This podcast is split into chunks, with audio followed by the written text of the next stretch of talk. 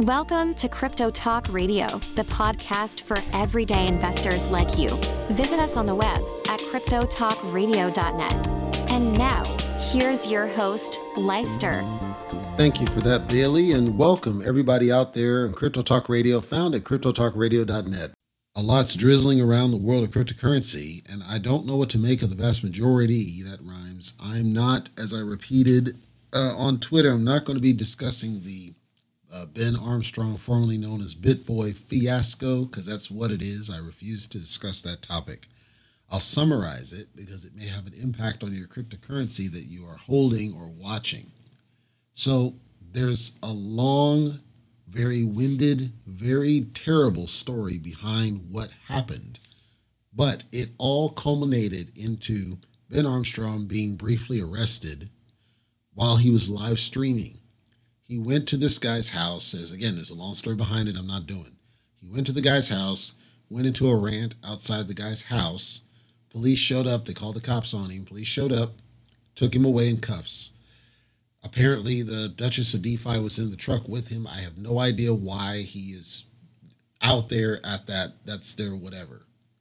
Alternate video showed the person that owned the home had him, BitBoy, Ben, on camera apparently ringing and running like a child. That's what we saw. So if you're interested in that, feel free to go to social media and dig in. I'm not going to go and dignify it further. But because of this, there was some negative sentiment across cryptocurrency. It, it's just another symptom. It, uh, you know, so let's get into some more interesting topical things that I think are more worth your time.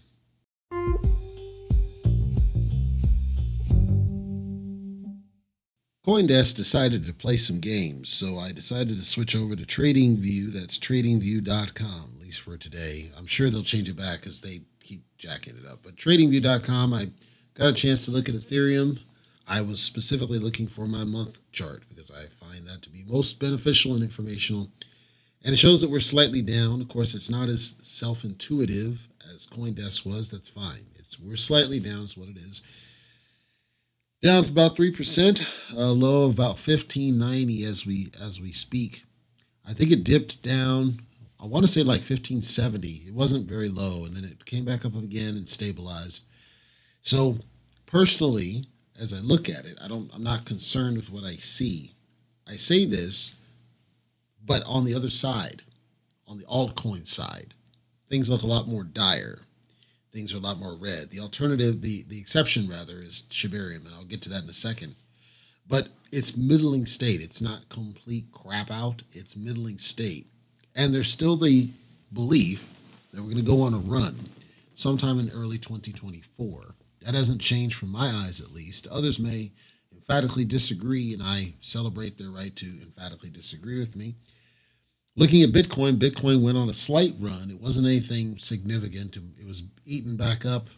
I want to say it was a low of like 26, like 26 grand even, and then up back to 26 too.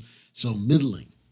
But if you look at the long term of Bitcoin, Bitcoin's long term is a little bit stronger than it was before. There's still the impression it's going to go on a run, but its run is expected to be significantly stronger than Ethereum's run. We can't say for sure, but that's the expectation.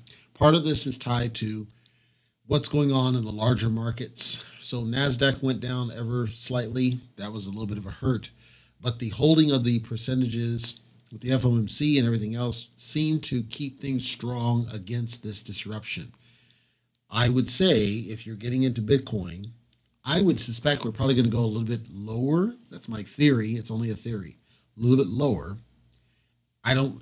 I'm I'm going to keep my eye on that one because I'm I'm intrigued now at what I see and the long term sentiment, long term potential of what's going on here. On the news side, recently IRS put out a proposal. This proposal freaked a lot of people out.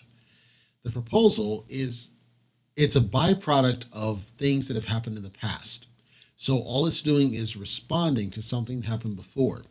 There was a a little bit of chatter, and I believe this was earlier in the year, where what they were trying to do, they meaning the United States government, pronouns, bro, they were trying to slip in taxes, increased taxes on miners, M I N E R S, for cryptocurrencies.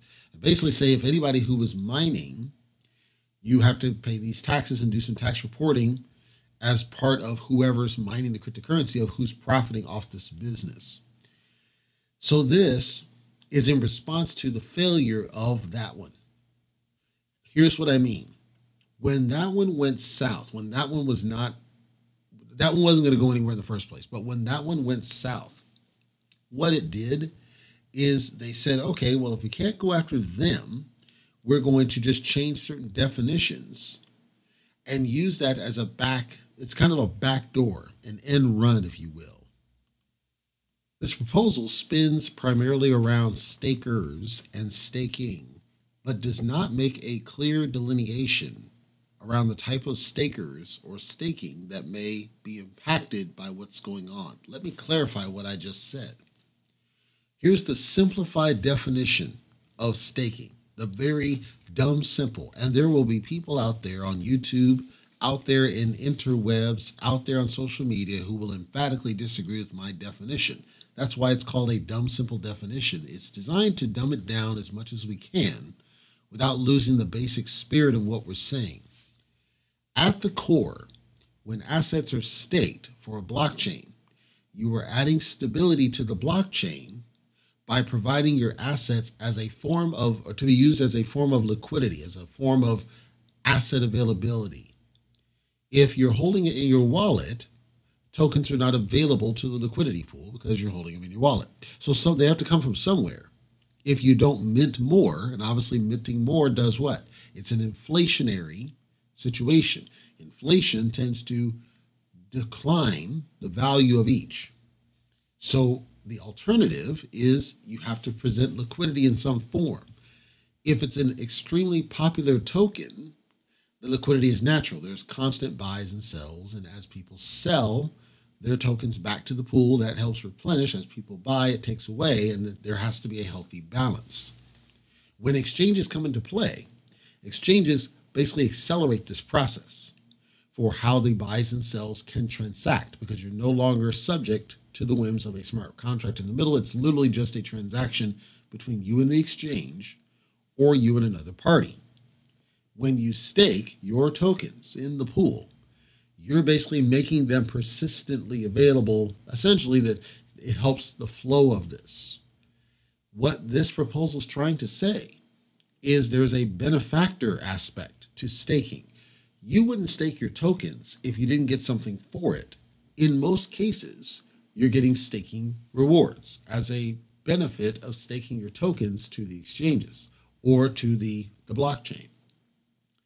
What they're trying to do is essentially an end run around what the SEC was trying to call out by targeting the benefits and saying all of these providers of staking services, all of these brokers as they define them for staking services, all the ones that facilitate the staking process end to end, should be required to document the expected benefits in the Form 1099. This is United States specific. The Form 1099 documents profits that are made as a contractor. So basically, as an independent person, entity, company, you made XYZ. And because you made XYZ, you owe ABC taxes when you calculate your taxes. And the form is basically saying you made XYZ. That's all it does. So what they're saying is that they want these staking entities consider like an Everrise, right? These staking entities, they want them to document how much staking rewards were made and then the equivalent value of those rewards to the person who made them. And then they're required to file the Form 1099, submit that to the person who needs to now account for that on their taxes. In lieu of this, so the question is well, if they don't do that, what is the answer? If they don't do it, in the United States, people are required to document their own tax situation. And they're required to then go in when they file their taxes and say, I have XYZ money that I've made as part of ABC transactions. Because I have this money, I have to, I'm telling you, IRS, that I owe you whatever dollar amount. Now, most people don't do that. Most people kind of cheat the system, let's be honest, which is why the IRS is trying to force the issue with this situation. They're trying to come in and say, We need to force it. We need to force them to document so that they can go and account and do audits on this collection. That's what this is saying. This can trigger a bearish, strong bearish sentiment. Number one, because most of these organizations that do this staking, they're not real companies. They don't have the framework, nor do they want to, to be able to populate and generate 1099 forms. There's never been software to be able to do that alongside staking because it contradicts the DeFi element in the first place. So the theory is that many of these organizations will simply leave the United States and go to Dubai or somewhere else that doesn't care as much. Now, what happens? We're right back where we are right now, which is it's kind of an honor system. Cross your fingers. If you go to a central exchange, most of them will comply with the United States government, like a Kraken or a Coinbase. They'll comply and they'll give you the forms that you need based on any profits. Well, if you're only in the DeCen space, as in you don't store your stuff in the exchanges, you don't do trading on the exchanges, you really didn't make any profits. If you haven't sold any of it, if you're holding it, you hold it. You haven't sold it, so you haven't realized any profits. This goes back to an episode I did a little while ago about realized and unrealized gains and losses. On the business side, not on the personal, but on the business side, businesses have always wanted to document unrealized losses they have always been required to document unrealized gains, talking cryptocurrency, but not unrealized losses. When you don't have both, it gives an imperfect picture of where a business status is. Because if you if you bought in and Bitcoin crapped because you bought at the high, you're sitting on major losses. The IRS wouldn't let you report that. So you're basically saying, well, gee, I'm screwed. So when they got the IRS to change that law, that helps them. But on the personal side, you're required to report both sides. Well, if you never sold and you have significant losses, that actually could be a tax benefit. However, it's not necessarily all daisies because you're also having to report how much crypto you hold and own. And again, it's an honor system. So I call it to attention because it may affect your portfolio depending on what it is that you're invested in. And hopefully you are doing tax compliance however you choose to do it and whatever method you choose to use to do it. That's up to you.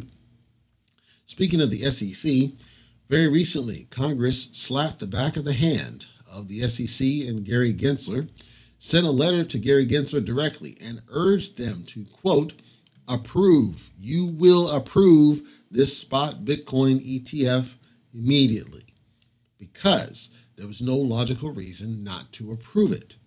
And Congress felt we have the duty, as I'm paraphrasing, we have a duty to make sure that they approve these products that meet the requirements that we dictate. So this is different. This is Congress basically putting boots on the neck. And there's certain people don't like that term, but that's what it is. Because the standards around it, SEC is governed by Congress.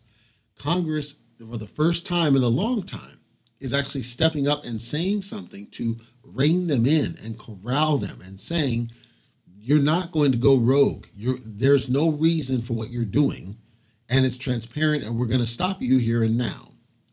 Quote, there is no reason to continue to deny such applications under inconsistent and discriminatory standards. This stance is untenable moving forward. So, this created a bullish sentiment. So, on the IRS side, you got them running rogue, creating a bearish. This creates a bullish sentiment. This was triggered because the SEC keeps blocking spot Bitcoin ETFs. Multiple applications. I named a few on the past episode. There's a few others came out. Bitwise, which I'm a fan of. I've, I've talked about them. Van Eck is one. Galaxy's one. Invesco's one. Wisdom Tree's one. All they've done is support futures ETFs, not spot ETFs. Quote, a spot Bitcoin ETF is indistinguishable from a Bitcoin futures ETF. Thus, your posture is untenable moving forward. That's a direct line here. Think about this. In a futures ETF, it's essentially gambling. Let's be honest. That's really what it is. It's essentially gambling. That's a futures one. And that one was approved. They've approved a futures ETF. They have not approved a spot ETF. A spot ETF is pretty much price as. Here's my theory I believe that the reason that the SEC is denying the spot ETF is, as some people speculate, to buy some time for the banks to catch up on what they're doing. They're they're basically just kind of kicking the tires down the road. And so Congress getting involved is a good thing. I think it's a good thing personally. And we'll have to see where it goes, but nothing's been done yet. I'm just saying that they've gotten involved saying we need to fix this because what you're doing is not consistent. We're not going to let it happen anymore. MoneyGram recently came out and said that we are going to start supporting digital assets. If you didn't know, MoneyGram very recently had a minority stake that they sold to Stellar. Stellar, of course, is XLM. And immediately after this, they said, We're going to get into this and we're going to launch a non custodial wallet. Of course, a non custodial wallet is the same thing as Coinbase wallet in the sense that they're it's your custody. They would not hold any custody over it. But what they want to do is to try to simplify the, the transition, the onboard, onboard, offboard, on ramp, off ramp process between fiat and digital currency.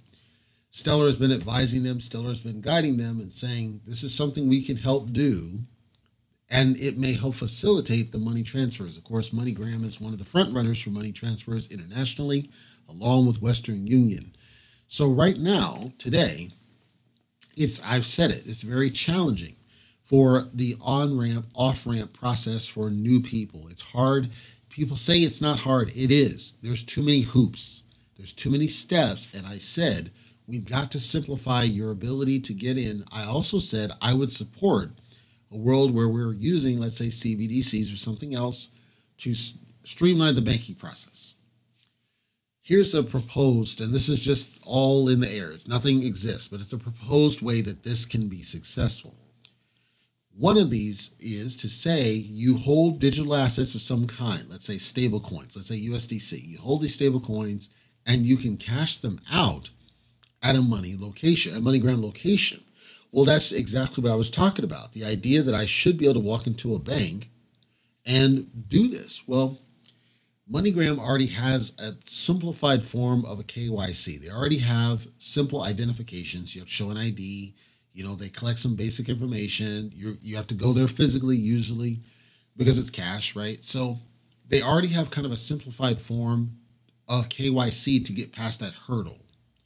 MoneyGram locations are all over the place. MoneyGram locations are all over the world. And in many countries, they're not equipped to transact with digital currencies, but they are equipped to transact with fiat. Now it gets really intriguing. The idea that you could have stable coins of any kind, let's say that you got some stable coins inherited, right? That somebody passed away, they were sitting on a bag of a bunch of USDC, and you need to get the cash out of it because you're, you know, it's going to change your life or something. I don't know.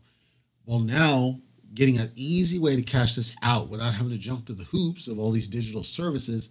And it's a service, a money service broker that's available in any country. So you could send money to fans, or uh, excuse me, family or friends overseas as well to share in this. I think it's huge. I personally think this is strong bullish if they can pull it off. It also will be one of the very first to be able to simplify this down, this on ramp, off ramp process to a very simple walk up and get it done deal. This may even shut down all the sketchy Bitcoin ATMs that are scattered all over the place. I would love to see this take off. I would love to see this become a thing because I think it would accelerate adoption of cryptocurrency, in my personal opinion, anyway. I, am going to watch this one very close. In addition to my next bit of news, I'm going to watch that one very, very, very, very. JP Morgan, and out here in the United States, that takes the form of Chase as well as a few others. But JP Morgan, the organization that owns this, recently sent a very surprising, shocking, and in some cases infuriating message. It didn't surprise me, of course. I've been against them for many years. But JP Morgan is it's a British, it's actually a British deal. It's it's based in the UK, but they have significant reach in the United States. They sent out an announcement through Chase. They're going to be banning cryptocurrency transactions starting October 16th due to an increase of, quote, scams.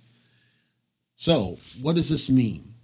The message basically says, quote, from October 16, 2023, if we think you have made a payment related to crypto assets, we will reject it. So when they say payment, they did not specify the form, and I'll get to that in a second. They straight told people if you want to get into cryptocurrency, you need to go to a different bank. So this is not negotiable. This is not going to shift or change or anything else. They did not distinguish whether they only meant your debit card or they only meant ACH or they only meant wires. They didn't distinguish any of this. What they're telling you, if you transmit money and they think, whether they're right or wrong, they think that it's related to any sort of cryptocurrency transactions, they're going to block you. They're going to reject you. They're going to deny you the use of your money if I were, and I've, I, I did an episode, I think it was last year about this kind of garbage, and I did say, I think it was Wells. I, personal opinion, this is my personal opinion. I would find this unacceptable. Now, I dumped Chase. Geez, I had Chase back in 2013 ish, and their site is garbage. They're freaking, everything's tied to your social, and if eh, you know, it's garbage. Long story. Point is, I dumped them a long time ago. I would advise, and it's up to you, but I would advise nobody support this decision, not because it's cryptocurrency, but because no bank should be dictating the use of your money.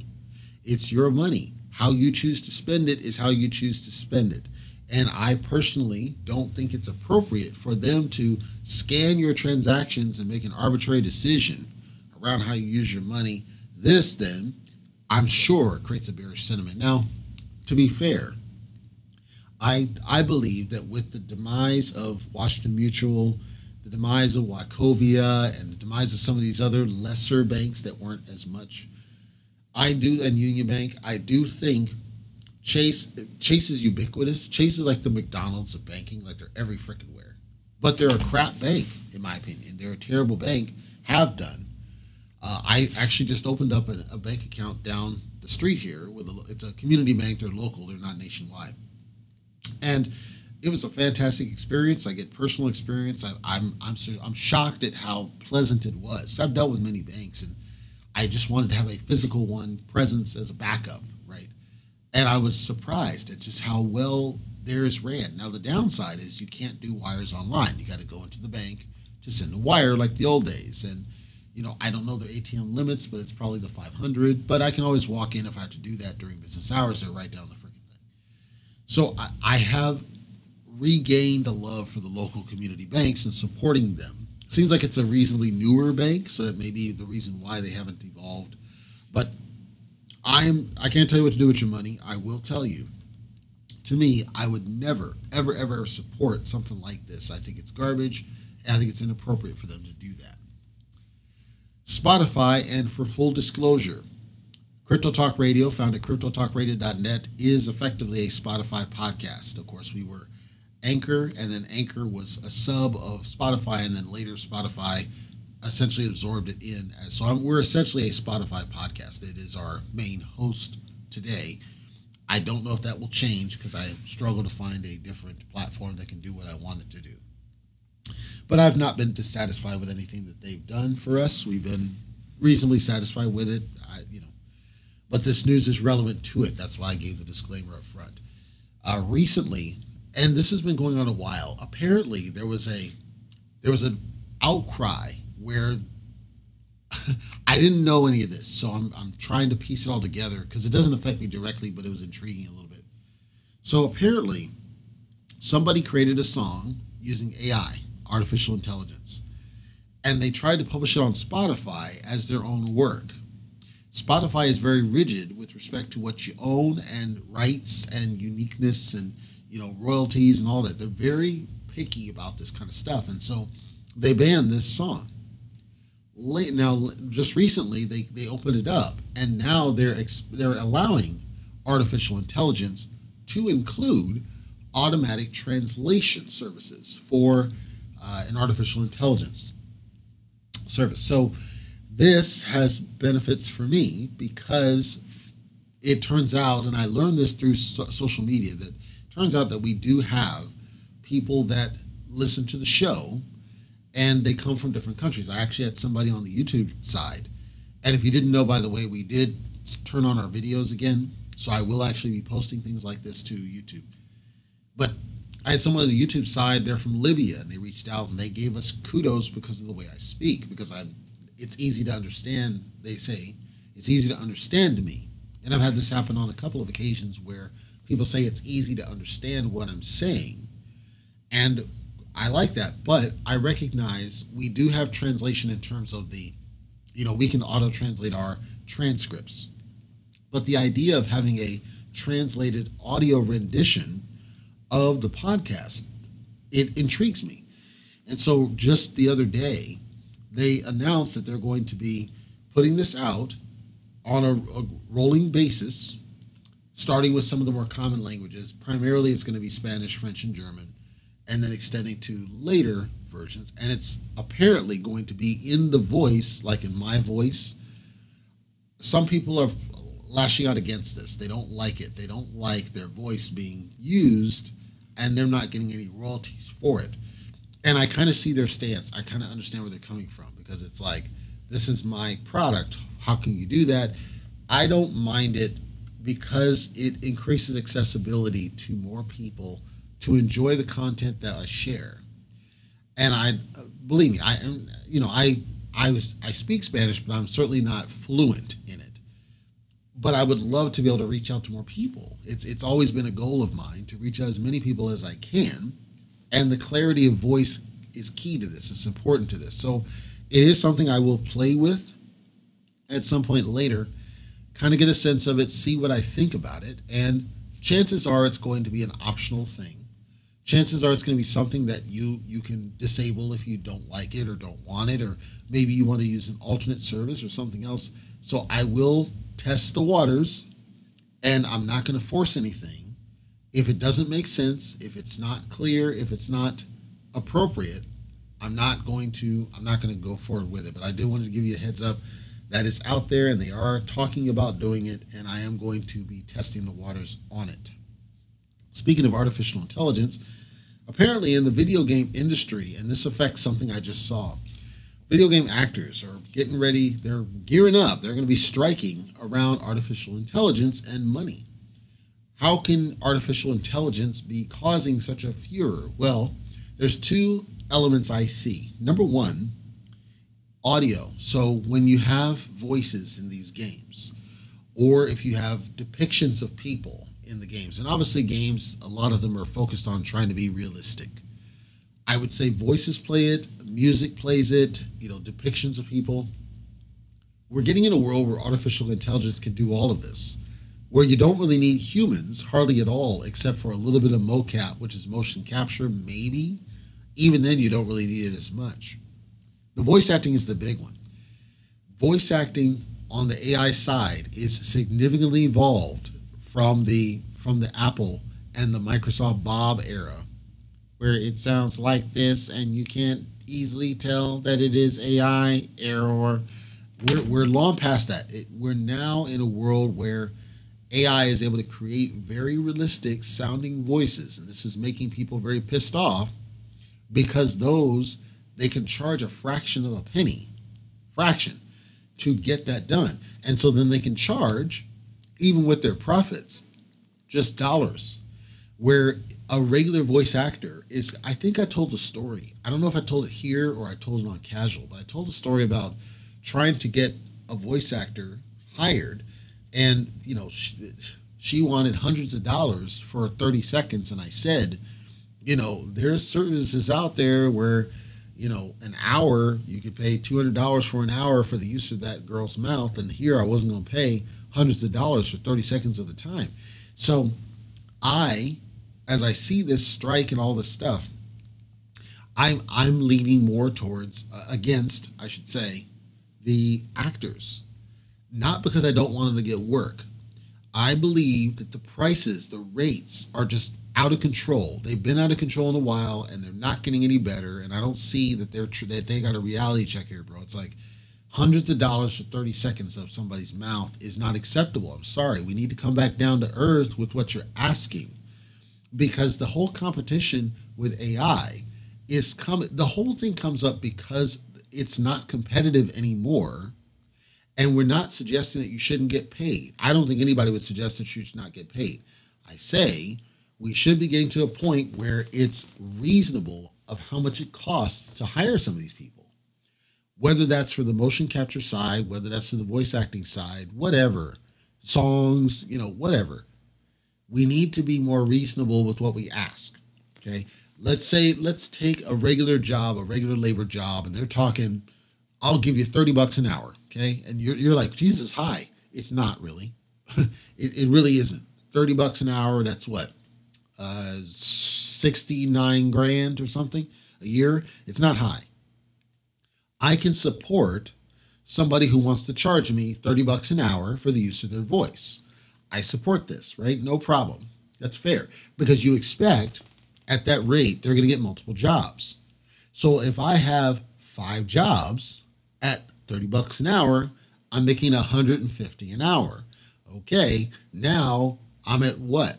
Well, geez, well over 300 grand a year. That's not chump change. But to charge like 300 bucks for 30 seconds, do you see what I'm saying? Like, I believe a lot of these actors and voice actors and songwriters, uh, they're they're charging way too much, and I see, I see their logic in doing it, and I might do the same thing if I were them. I just think you got to be realistic with it now, because we're turning it all into a commodity through no fault of anybody. That's just what's happening. Everything's becoming a commodity. The AI is easily available and it created a new industry where it's easy to do it. So there are some of these actors who are getting on board with that. They're saying, yeah, sample my voice to get on it and just pay me a royalty. And they're the smart ones, man. They're the smart ones.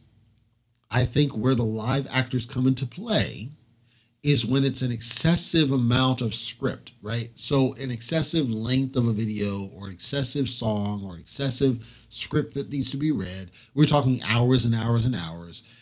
And then again, you got to be competitive with it. And I think that's what's lacking. And so for me, I am leaning on the side against the actors, not because I don't want them to get paid, but because I think some of them are just got their head in the clouds in terms of how much they charge. And I want them to, it's like, come on, man, you got to come back to reality here, bro.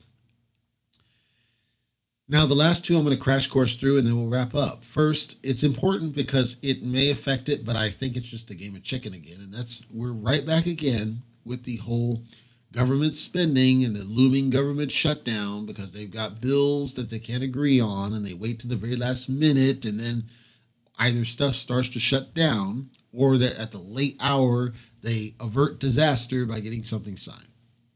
The reason this is came up in relevance is because there are some cryptocurrency related bills that are aligned in this, and some of them are good and some of them are not. However, we got some that were really good that got passed very recently. It's all for naught because now we're at a point where we may not be able to fund the government. And if we can't fund the government effectively, the focus steers away from cryptocurrency if because what happens is these businesses start to furlough workers. If you're not in the United States, you may not know what a furlough is. A furlough says that you are basically forced to not be able to work. You're you're required to not work. And it's almost always unpaid. So you're forced to take time off because the business essentially cannot pay you. That's a furlough. Or it's the claim that they cannot pay you the claim they cannot afford to pay you for a period of time. I actually worked briefly, briefly for a company in 2019 that actually had a rolling furlough process. So literally every month, I believe it was, it might have been every two weeks. It was it was a joke, but they forced you to take a day off because they didn't have enough. They claimed not to have enough money to fund the construction of a new parking structure. So they forced a furlough. And I told them, I like, I just started here. I have not made any money. I'm not doing that. I'm ready to work under salary FLSA regulation. If I'm ready to work and you can't just not pay me for one day, I'm here. If I'm ready to work, you will pay me. And they had to do an exception, but everybody else just kind of took it. And I'm like, screw you, bro. That didn't work for me, brother. And so when the companies furlough workers, which I think is an abusive practice that should be banned, frankly, but it's not. When they furlough workers, those workers can't make their ends meet. If they can't make their ends meet, they're not going to put money in cryptocurrency. If they have it in cryptocurrency, they're going to gut their cryptocurrency bags just to pay the bills. It has a downstream domino effect impact. So you don't want to see us getting close every single freaking time, unable to make a bill happen. And you're wondering, How is it that that happens? Why does it happen? It happens because there used to be a time when we would have every bill separately, duly noted, and you could review them, and they're only a few pages, and then we get them done. Over time, because ostensibly for efficiency reasons, they created this omnibus bill situation. Including in the omnibus is spending, spending in all its form, all the different things that we spend on, whether it's border or military or government services, parks, and everything else. And they cram it all together in this glob, and there's not enough time to review it. Or there's something that one side doesn't like, usually the Republicans, and so they refuse to sign it. And then they go back and forth and they're negotiating all the way up to the last minute. And you're wondering, how is there a deadline? When it gets past that deadline, we basically default on the debt that we've sold to other countries. That's it's all a big Ponzi scheme if you think about it. So that's what this is. And so the theory is if we're not able to get this done, the government will shut down. The last time this happened was during the Trump administration, if I recall. And actually, I think it was one airport in New York completely shut down, so flights couldn't come in from it. Well, that's huge. That's a huge impact on us. So it has an impact on you, regardless of what you hold or do not, because as this starts to affect us, not only is it the risk of things shutting down, but also the negative sentiment, the uncertainty, people's paranoia about being able to pay the bills, and so on. So I do encourage you to keep an eye on that. The last bit I'll talk about is BONE on the Shibarium ecosystem. Went on a little bit of a run today. It's the only one that went on a run. The run didn't sustain for very long. It's still running as I type this, but it didn't sustain very long. I'm going to talk about what really happened. What happened is an announcement came out from the Shibarium team that said they're very close to minting the remainder of the tokens that are to be minted for BONE. After that happens, then the next step would be renouncement of the contract. After renouncement, the theory is that BONE would be listed on, on some top tier exchanges, which then would cause a volume run. So the news as it comes out causes a bullish sentiment. It's the only one that went on a run just recently. It was a pretty good run because it went as low as like 78 cents, currently hovering just shy of 92 cents. That's huge. Now, there are going to be some people that take some profits off that run up because if they bought in at 78, I mean, even I was tempted to jump back in at 78 cents because I already knew it was going to go up. I, it's it's crazy because remember, it's it's high. Its true all time high is like 15 bucks Recently, it went as high as like a dollar seventy-eight. So, seventy-eight cents, and then it jumps a minimum two x. I mean, I was tempted. I didn't do it. I actually went a different route, and I think I was smart to do so. But anybody that was in bone that bought in at the low is able to take profits, and I encourage you do if you did buy in. I encourage you to take profits because I don't think this will last because Ethereum is being is is dropping. So no matter what, until we get to a point where Shibarium is getting more traffic, because this volume is way low. Until we get to a point where Shibarium is getting more traffic and more velocity and volume, I don't think Bone's going to be able to sustain some of its run, but it is going to run up if it does get listed on KuCoin and Binance for sure. That's all I got. We're going to be back next uh, on Tuesday here, excuse me, Thursday, not Tuesday, Thursday. We're going to be back and we got some very fun. I'm going to be talking about some fun stuff. I have an underdog token I to be talking about. I will see you guys then.